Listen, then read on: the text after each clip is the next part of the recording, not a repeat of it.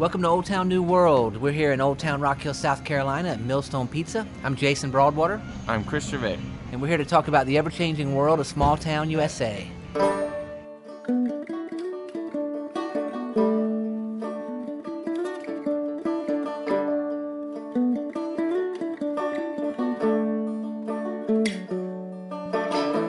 Welcome, welcome everybody. Uh, with us as always, holding the mic is uh, behind the mic, Micah. Hello, Micah. How you doing?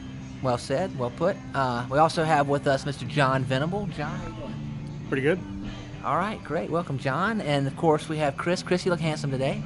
Thanks. Thanks. You also, you guys all look good. Everybody here looks good. Great. That's awesome. Well, well said. Well said. Classy guy, that Chris.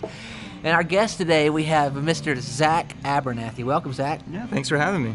Absolutely, man. We appreciate it. So, Zach is a mathematician, and uh, Zach works at Winthrop.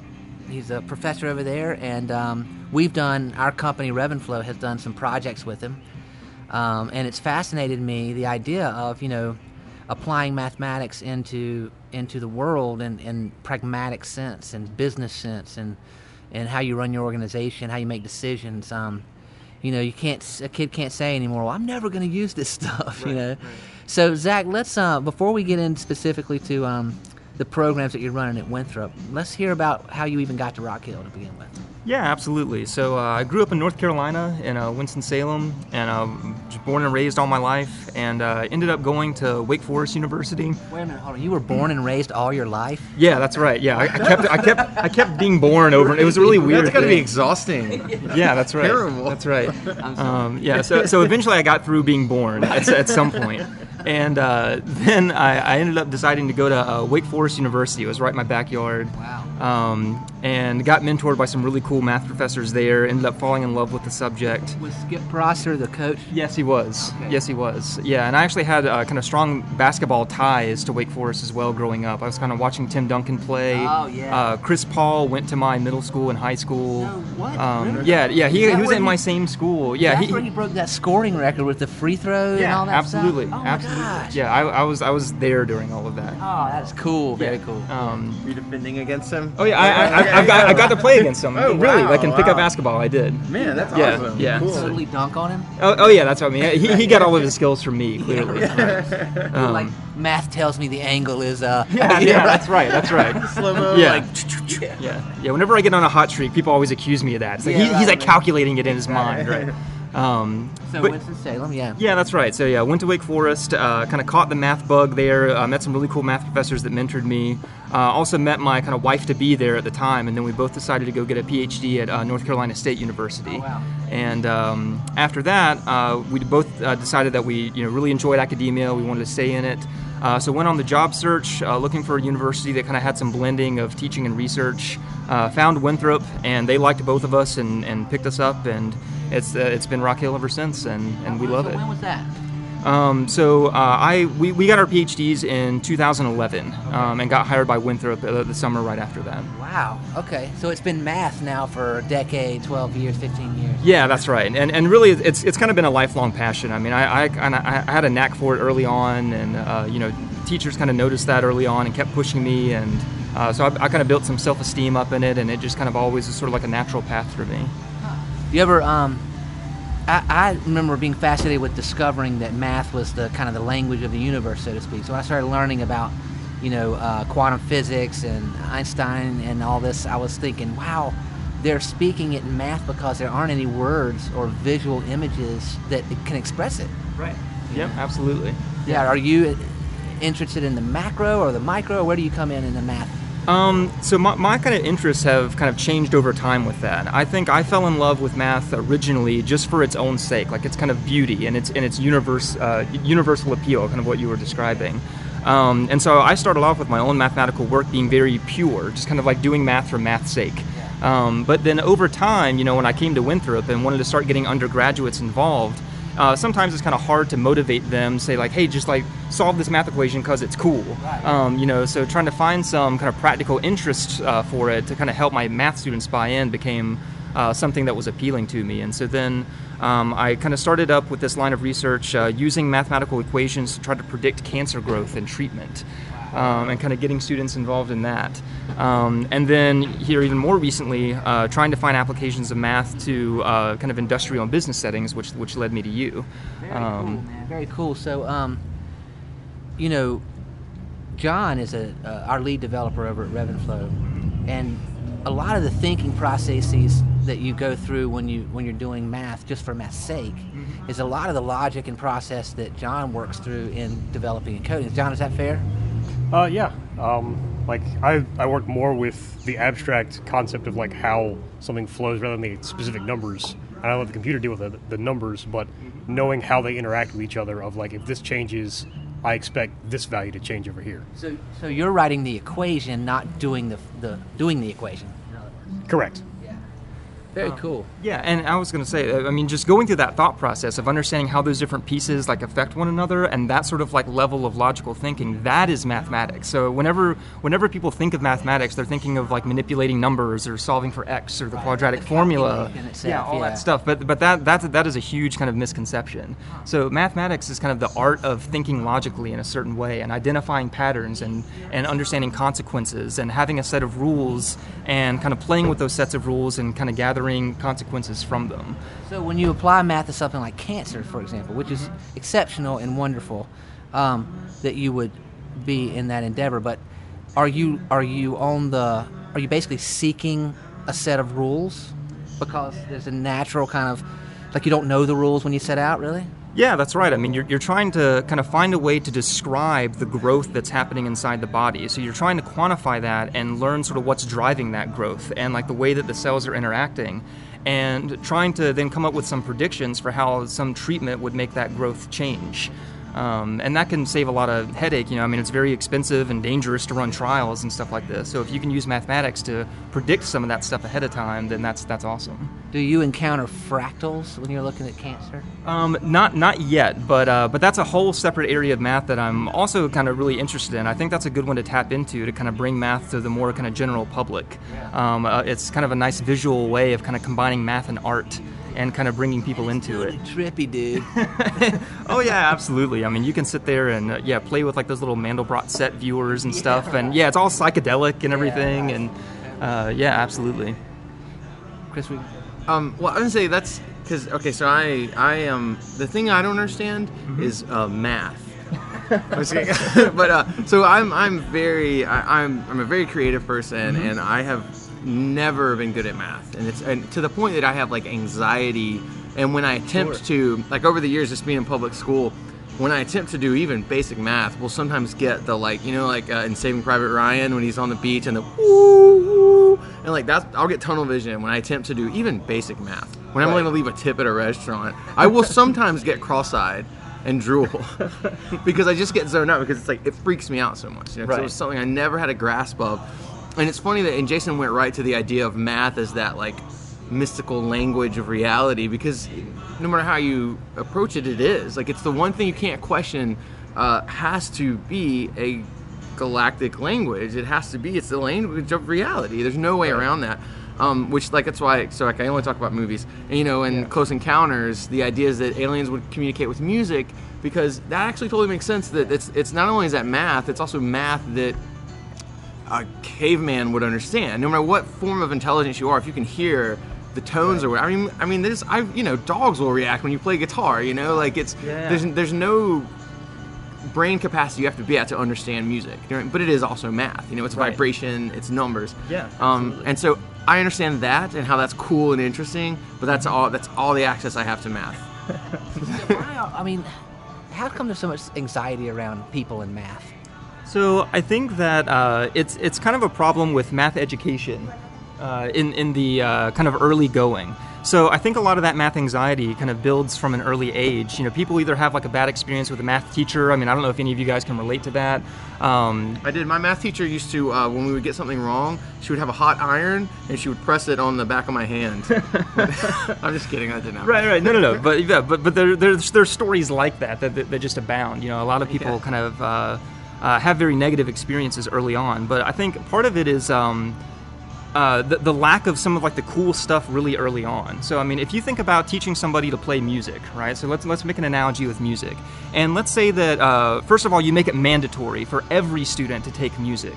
And when they're young, you force them to kind of like learn all of these symbols and squiggles and learn the theory first and Hear and, and they enjoy. never hear it. Yeah. Yeah, and it, you know if they if they don't know their circle of fifths by the time they're in the third grade, they're behind, and they Yeah. need to go get a music tutor to get caught up. Yeah. And so you kind of like you create this environment where you, you it's it's stressful trying to learn like those mathematical rules early on, and So yeah. if you were able to to experience some type of wonder and emotional reaction to it contextually, and then you're going to start learning it technically, like the way you already have a love for music in some way when you start trying to learn how to do the technical pieces. Exactly, exactly. Yeah, that, that- that's right. So the, the theory comes later. You know, I mean, you, you pick up a guitar and you're like, man, this thing can make a beautiful sound. I want to learn more about how that sound is produced. Like, that's what we need to be doing with math. Because that, that same type of beauty is there, but people get turned off from all these rules and theory that it is really kind of like an afterthought to what math really is. That's so interesting because that's I'll say for my personal experience, like like I said, I mean just always as bad at math as you can possibly be. But see, music math has a narrative. Like the, the notes have a relationship. And so I was actually like an autodidact with music like when I was when I when I picked up guitar like I didn't I, no one taught me and I just was like I looked at the patterns and I I wrote down where the notes were and then it was just like it made complete sense to me and like you said the circle of fifths was like it all made absolute sense to me Mm-hmm. with no question but I was horrible at basic math but like I said it was a narrative I'll say for me like when I learned basic numbers as a kid I remember in elementary school seeing Number one was a dad, and number two was a son, and number three was their sister, and then number four was her friend. Her older brother was number five, which just sounds insane. It sounds like that was this, a serial killer as a child or something. but it was just like the only access I had. I have to assign things narrative, or I cannot see their value. Right. And so, so I think that yeah, finding what makes a kid you know tick or whatever Yeah. makes total sense. Yeah, absolutely. I mean, just the like with my children, I remember when I showed them the whole idea of the that shell, that beach shell that looked shaped just like a galaxy, and I just showed them the two side by side. It was like I thought their brains were going to explode. You know what I mean? Just seeing that is so amazing, and it gives them like a macro context, if you will, around math. Right. You know, because Right. there's some like reaction to it that's cool. Yeah. Yeah. Yeah, so I mean, so why not? I mean, we, we need to show kids like these fractals from a really early age and then say that, you know, there's like a little simple quadratic equation that kind of produces that image. So that's why you need to go learn the quadratic formula and this kind of stuff, I right? think a big opportunity to, to rewrite the way we um, engage math as a, as a te- you know something we teach with children has to do with um, the children earlier and earlier learning to do programming work in, in the digital space because it's doing what you're saying. They get to see something on a screen, and then they do some math essentially, some logic work, and then it changes what's going on on the screen, Yep. and they get to be proud of it like they created a piece of art Right. versus you know my daughter shows me her math uh, quiz because of the red number at the top of the page That's right. she's not Yeah, showing it's me you value it. the Yeah, art yeah, created in the process of doing the math She's- That's but then she shows me a drawing that she did because she wants me to see her actual work Absolutely, and that, that's one reason why I think mathematics has always struggled uh, over the years to kind of gain the same type of cultural acceptance. Because when somebody has like a flash of brilliance in uh, music, they get to produce this kind of piece that then kind of invites people. They can listen to that piece and they can kind of recognize that genius and that insight. And same thing with like a, drawing a portrait or something. You know, dr- drawing some piece. Like when you when you have these kind of like creative outbursts, there's something tangible that the person can look at. But with math, like that same type of thing happens, but your sort of creative energy gets put forth into this kind of like theorem or something, or this connection between ideas, and it's not as tangible to kind of show people. you're right and really back to your earlier comments as as children it we don't even give them that much. What, what they actually end up doing is is just avoiding the pain of being wrong. That's like that's the reward. Right. they're, they're trying not to experience the pain of getting it wrong. Right, that's exactly. about it. Yeah, Right. no, absolutely, absolutely. yeah now um, but some people love to work puzzles. And so excuse me those people tend to adopt to it well just for the simple fact of it's a little puzzle That's right. That's right. And yeah, and I think that really, I think we should do more of that uh, early on in like mathematics education, like in the in the classroom. Just let them play with puzzles and let them learn how to think and to try things. Because I mean, that's what we do as professional mathematicians all the time. Like we view everything as like a little puzzle that we're just trying to, to, to solve. That's awesome. That's ex- exactly what I did when I was growing up. Like I did tons of puzzles, tons of logic stuff, and like I just fell fell in love with the the idea of doing logic, um, which I know that they're hand in hand, but like I'm more on the logic side of things than the mathematics sides of things. Um, but they're really like part of the same thing. Yeah, so much of, of development and code is like, I mean, now like I said, I'm an outsider, so it's, it's way more your language. But to me, a lot of times stuff comes down to if this, then this. It's like constantly about if this is true, then this is true. If this is false, then this is false. You know, and like that's that's math. You know. Yeah, I mean that, that's that's how you write in programming. Like you have if statements, which is Yeah. if this thing, which is going to be some mathematic statement, because it's either equal to, or it's greater than, or it's not something, then do this. It's funny. I was uh, so if no one else has, if I, I'm, I feel like I keep running away with it to talk about movies, but that's what I do. Um, I think it's interesting you're talking about the c- cultural view of uh, math. You know, you take there's a lot of uh, cultural sensitivity that's altered ideas for movies now. Like there was a time when you could make a movie about how three suburban kids become ninjas and they become the experts of, because there was a sensibility around that at the time that was okay whereas now there's like more sensitivity well no that's not accurate and that's offensive but take like math and that, that also happens in schlocky kind of low art right but like darren aronofsky's movie pi have you ever seen that No, no. Okay, well, it's a really awesome movie. I think you should check it out. But Mm-hmm. someone like you, I think, would probably view it the same way that someone's into, uh, you know, Asian arts or karate or whatever would, would view Three Ninjas, and you'd probably be like, "This is this is so stupid." but the thing is, it's like it's like a super artistic movie. You don't like Pi is this unquestionable great indie movie. It launched Darren Aronofsky's career. Um, but it's like it's okay to do that. It's about I'm sorry, that's what it's actually about. It's about Jewish mysticism and like this idea that this mathematician unlocks the secret of God with a math equation.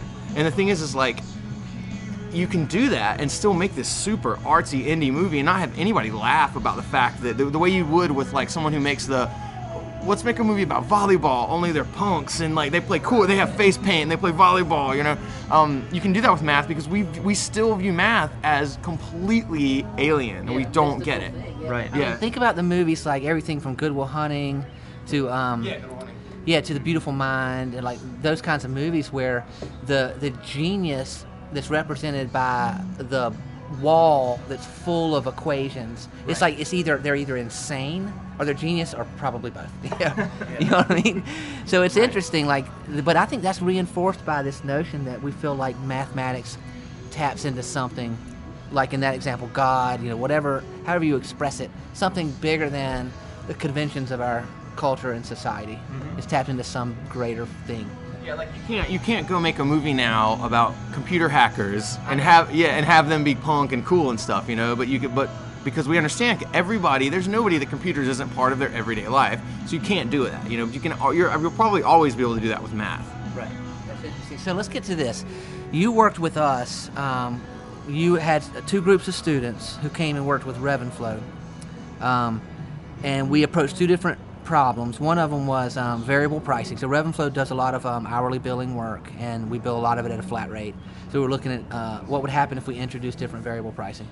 Um, the other thing that we looked at, we started one project where we were potentially going to look at capacity of our staff, um, and then, God, what was the and what was the third? What did we end up on the second group?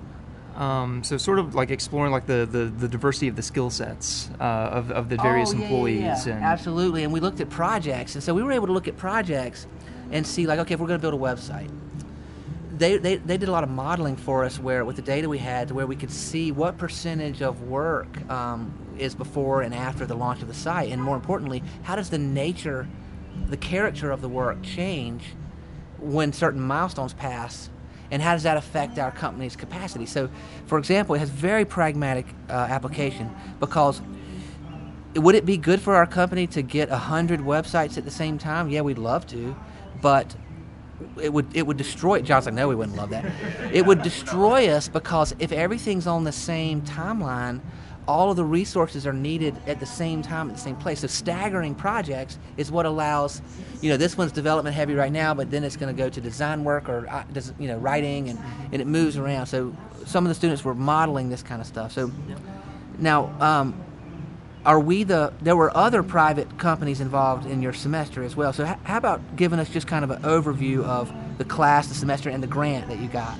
Yeah, sure. So this all started through a grant uh, that actually my, my wife got first uh, uh, the, the, the previous year, and then I, I got it as well, like the, the following year. Um, but the grant is called uh, PIC Math. It stands for Preparing Industrial Careers in the Mathematical Sciences.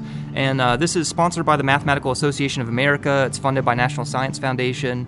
And the whole purpose of this is to kind of train both faculty and students into uh, kind of how you can use math to solve real world problems. You know, like you have all these word problems that you invent in a math textbook, but who cares about that? We have so many. Leave, yeah. One Yeah, train leaves right. Chicago, one train leaves, yeah. Right. Three so- balls in the Palisade Parkway. No one's around to see it. No, I'm just kidding. Is an African swallow or? Right, and so so why why not uh, actually get our students working on kind of these these real industrial problems?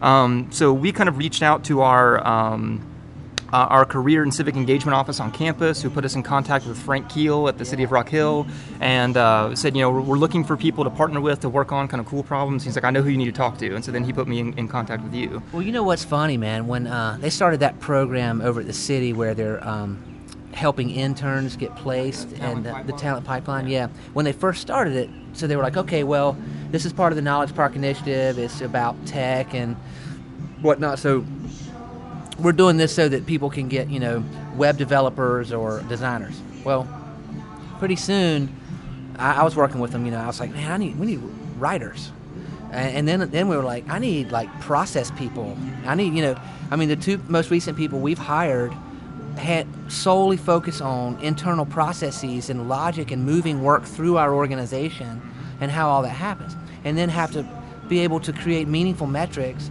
so that we can understand efficiency. Um, you know, you take a Henry Ford um, where you're talking about the efficiency of how a part gets moved across a belt or something.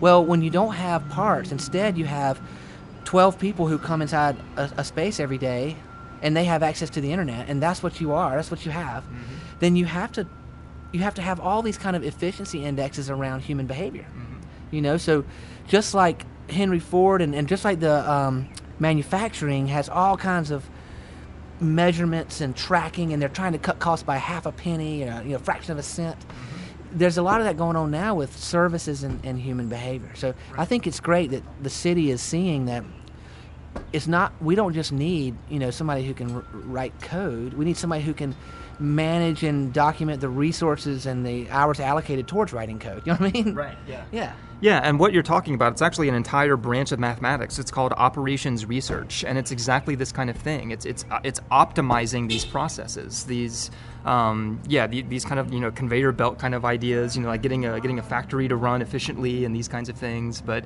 any sort of like logistical kind of scheduling problem like that, um, that that's an entire field of mathematical study that that we kind of train for. awesome, man. And I bet usually that is applied to, traditionally, I would imagine to you know manufacturing and things. So I bet it's really interesting that it can be applied to a 12-person creative company. Yeah, and uh, that's also kind of uh, leading into this kind of new boom in mathematics, which is like the, the study of big data. You know, I mean, all these companies are kind of gathering all this data, and uh, you know, all, all these kind of mathematical algorithms are starting to be produced now. Let me clarify. So this is when uh, after Data kind of left the, the the Star Trek group and kind of got out of shape and. He gained a lot of weight, and so he got a nickname Big, Big Data. Data, But that's yeah, right. but developed an ego. Yeah. Became a rapper. yeah. Right. Yeah. Oh, that's Lil Data. Lil Data's from Goonies. So so please continue. Um, right, but so so now there's all these kind of mathematical techniques uh, being developed to search for these undiscovered patterns within all this data that these companies are collecting to try to inform better business decisions. Yeah, that's interesting, man. I mean, you, know, you start collecting all this data, and then you got to figure out what to do with it. I, you know, now we find ourselves in a situation where we want to implement a system that's going to give us some type of output because we're looking for the output. But the problem is there's no data. There's no big data. Um, but there's no data going into the system. So when you in, like when you implement a system, you have to implement kind of implement like so so what i'm trying to say is like you're trying to get the outcome like i want to see the report on how efficient we are because then you have to have the system that's going to generate the report from the data and then you have to have the human behavior and processes and the rules to where people systematically put in all the data or you got nothing i mean you guys i couldn't imagine how y'all could have how your class could have engaged and done so much meaningful work if we wouldn't have been able to provide them with a whole year's worth of hours data Oh, right, right. Yeah, that, that, that's that's your starting point. yeah. Yeah. So I mean, I guess I guess it needs to be a part of every organization's um, behavior to collect all kinds of data and then figure out later how to how to use it. Yeah, I mean, I think yeah, you, you certainly uh, want both of those things. I think that yeah, a lot of businesses are becoming more data driven, um, and but you also need kind of uh, people there to, to analyze it. If you're just collecting a bunch of stuff and it sits there, then there's no purpose in doing it. Yeah. Right. Yeah.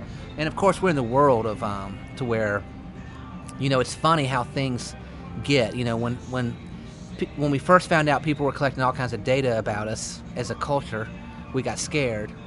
Then it turned into so much data they were collecting that we just didn't care anymore because it's like it just seems like too much data that to make it be an invasion of privacy anymore. It's like now they have everything. So yeah, I guess it's not privacy anymore. I don't know. Right. I mean, how do you feel? How do math? Is there, are there philosophical stances being taken in academia by mathematicians around the data collection on the internet? Um, so in terms of you know security and privacy and that kind of thing, I don't I don't really uh, engage in that. that. That that's kind of like not really within my wheelhouse. Um, so yeah, so I, I think a lot of us are kind of just more concerned with like the, the problem solving and the puzzles. You know, like if we're if we're sitting on this pile of data, like what sort of patterns and cool stuff can we find about it?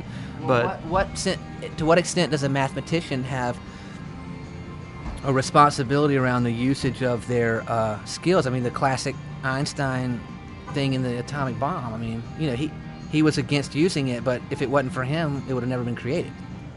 Yeah. Is there a sense of response? Is there an ethics taught in academia around mathematics? Um, so probably not as much as there should be uh, in, in some cases. I mean, I think that uh, a, a lot of a lot of mathematics in its purest form is just discovery for discovery's sake, um, and so we don't really hold back in any sense like that. I mean, if, there, if there's something to be found, we're going to hunt for it. We, we just kind of we, we can't help ourselves. Um, that's just the same way, right? I mean, yeah. yeah. Theoretically, science needs to just pursue. right. And then, you know, unfortunately, we have to leave it to our politicians to decide when to use it or not use it.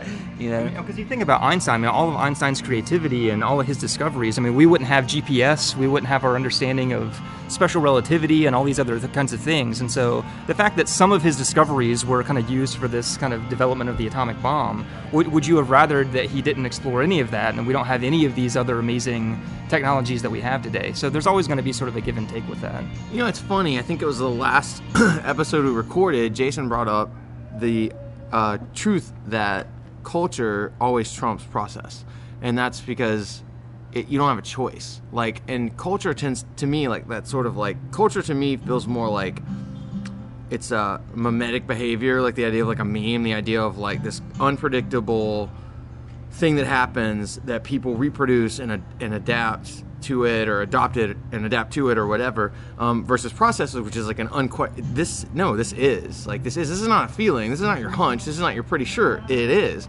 and um but humans will always follow that like sort of stream of uh, all of us doing stuff or whatever. But it's funny that you bring up something like the atomic bomb you know or the iphone or whatever that that it, it, there's all these moments when process and data and information completely destroy culture, or not destroy it, but completely trump it and completely say, no no, no, no, no, here's this atomic bomb, or no, no, no, here's this iPhone, or no, no, no, here's this theory of relativity, and you, and then nobody has a choice. So it's like ultimately there are moments when process and data and trump culture. Man, that's interesting to say that because I would, I'm actually hearing the opposite. I'm hearing that it's the culture, our culture, that would have driven us to drop the atomic bomb, regardless of the processes that might go through.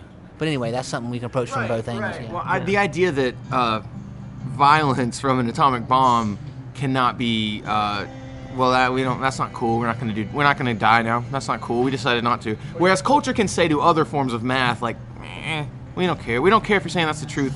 We decided this other thing. Like violence, you cannot disagree with. You know, like it, kill, it kills you. So where are we on? Uh, I mean, have you seen that math be villainized by uh, kind of zealots of uh, different types? Like, let's say like religious fanatics, for example, like is there is there a fear of math in the way that there is science? You know how unfortunately uh, religion and science in the popular framework have been put to be opposite Right. in, a lot of people's minds, which is terrible for us as a cultural as a culture. H- has math been uh, made a, a dichotomy or a yin to the yang or anything like that? Uh, I I actually don't think so. I think math has kind of dodged a bullet so far in that sense because it, it doesn't math in in and of itself doesn't really kind of challenge some of people's kind of core values the same way that science might. If you think about you know like a, a debate on evolution or something like this and uh, you know human origins and these kinds of things, like Well, if ma- they could read Stephen Hawking's math, they would know it does challenge a lot of what is traditional convention. right, yeah. yeah. that that is absolutely true. But, But, then, um, but then ultimately say things that are more surreal and outlandish than anything that religion ever came up with. You know, which is crazy. It's insane, yeah. But please, I mean, so you don't think it's been villainized in any way like that? Uh, no, no, no, not not really. I don't. I don't really see like a lot of strife there per se. I think that again, math's main problem right now is uh, again it's kind of what we had already touched on earlier about you know just like the, the shortcomings of how it's presented from an early age and people developing math anxiety early on. I think that's kind of the the main kind of challenges that math is facing right now. You know, when I learned how to, uh, I am not a programmer, um, but when I learned how to um, write HTML, CSS, and then I learned how to um, manipulate a WordPress website which has PHP. Um, I still don't know how to write PHP, but I've developed with only infrastructural support, like somebody sets it up sets it up on a server for me, a website. I've developed, you know, I mean, 50 websites like by myself, and I just like I look at the pretty thing on the screen, and then I go into the code, and then I just break it, and then I, I revert it back to what it was, and then I break something else. And I, so deconstruction seems to be a really powerful uh, process because it lets you connect to that larger thing, like music. You know, like when you're deconstructing music, it's like when you sit down with a guitar and you figure out a riff of a popular song, and you're like, "Oh my God, that is you know whatever." Uh, that's Major Tom, you know, whatever it is. Um, it's a deconstruction process. Is there is there an opportunity where children could be presented something to deconstruct mathematically?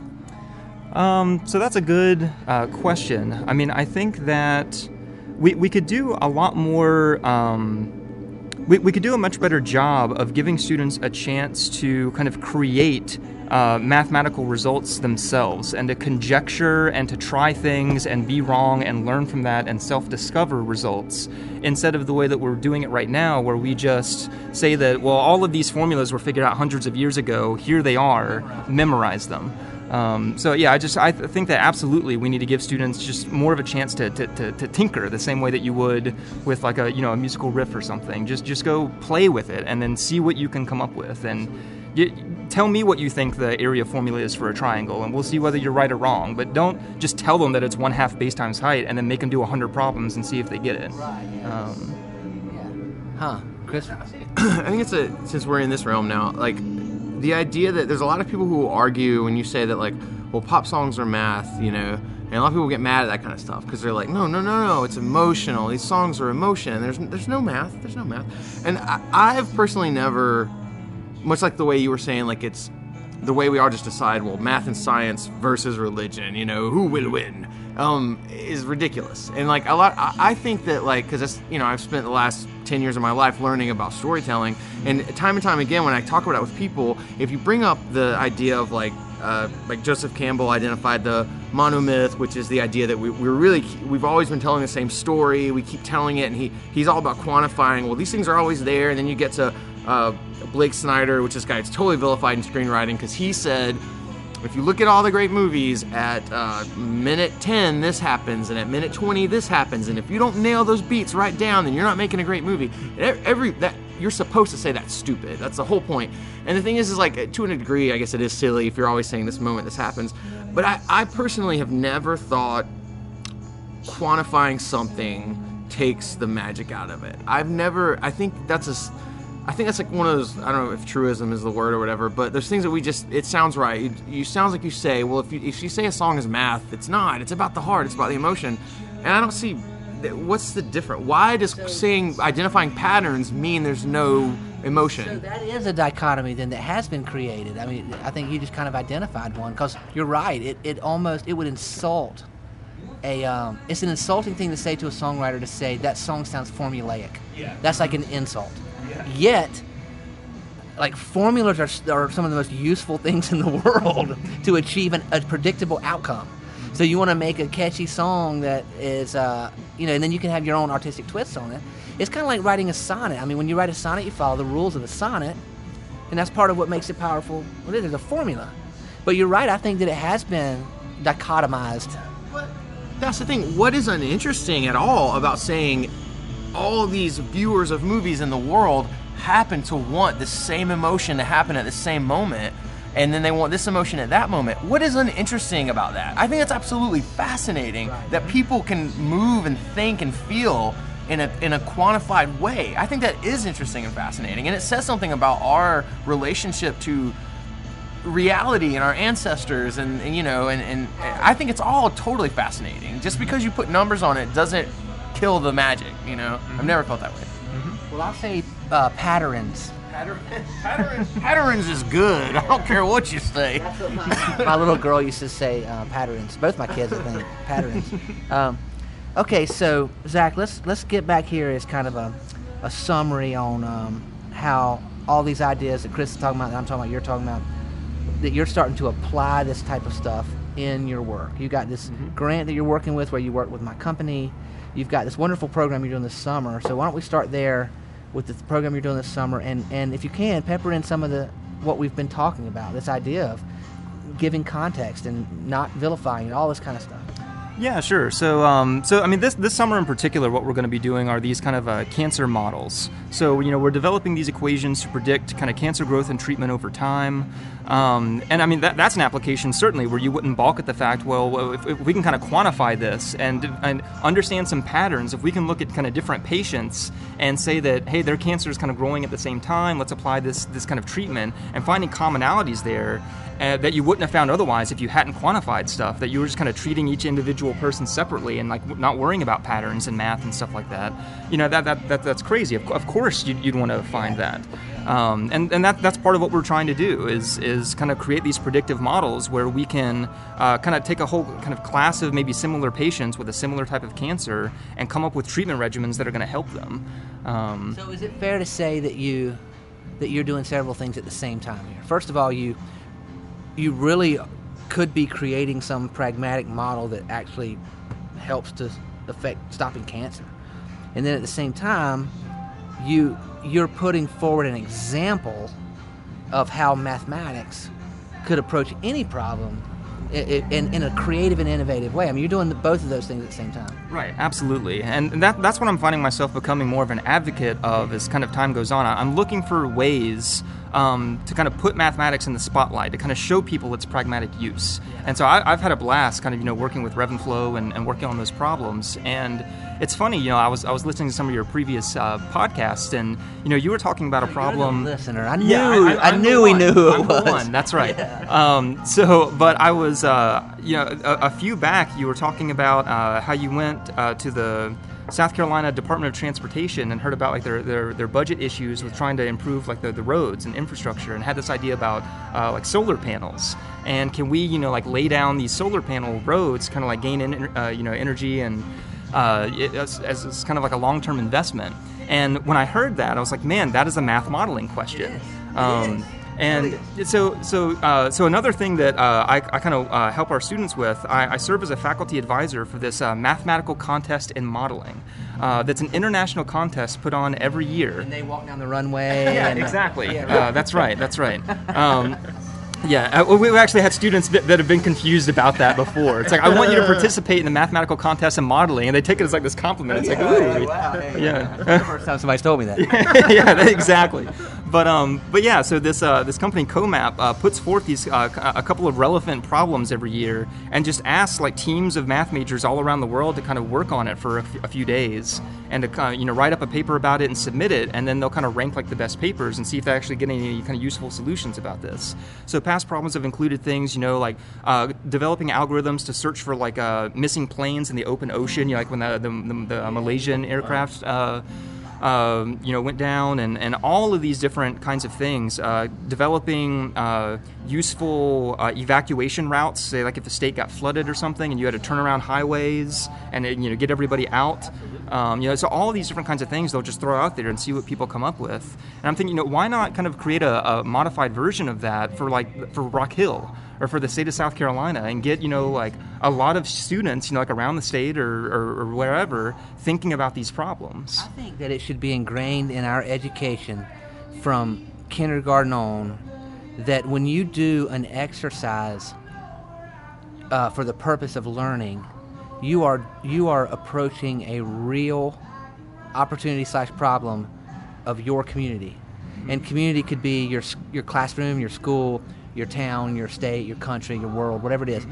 And, and I don't think there, there's really not, and this is an ideal, but there really is no reason to ever have an arbitrary, um, made up example so that you can see how it works for that example. You know what I mean? You might as well be solving a real problem. I mean, if you're going to learn arithmetic, you might as well be working on like our water issue in the county. Mm-hmm. You know what I mean? Why not? Yeah.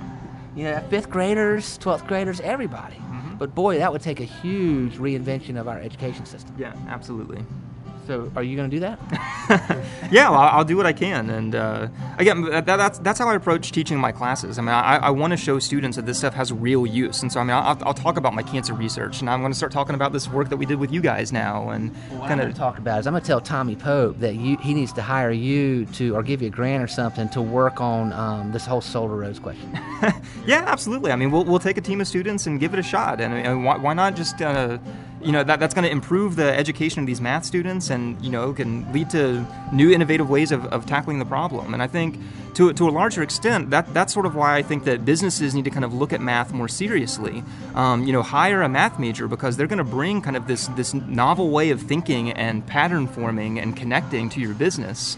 And they're going to be able to find processes to optimize and search out efficiency because we, we just can't help it. That, that, that's what we're trained to do. I think it's going to be increasingly important because you don't have this. Um, you know, once the uh, the line, what's it called? The Henry Ford's uh, line, the industrial line. What's it called? The assembly line. Yeah. like once that was invented, it like, you know, there was only minuscule innovation around it for so long because there's only so you know fast that you can roll it down or whatever.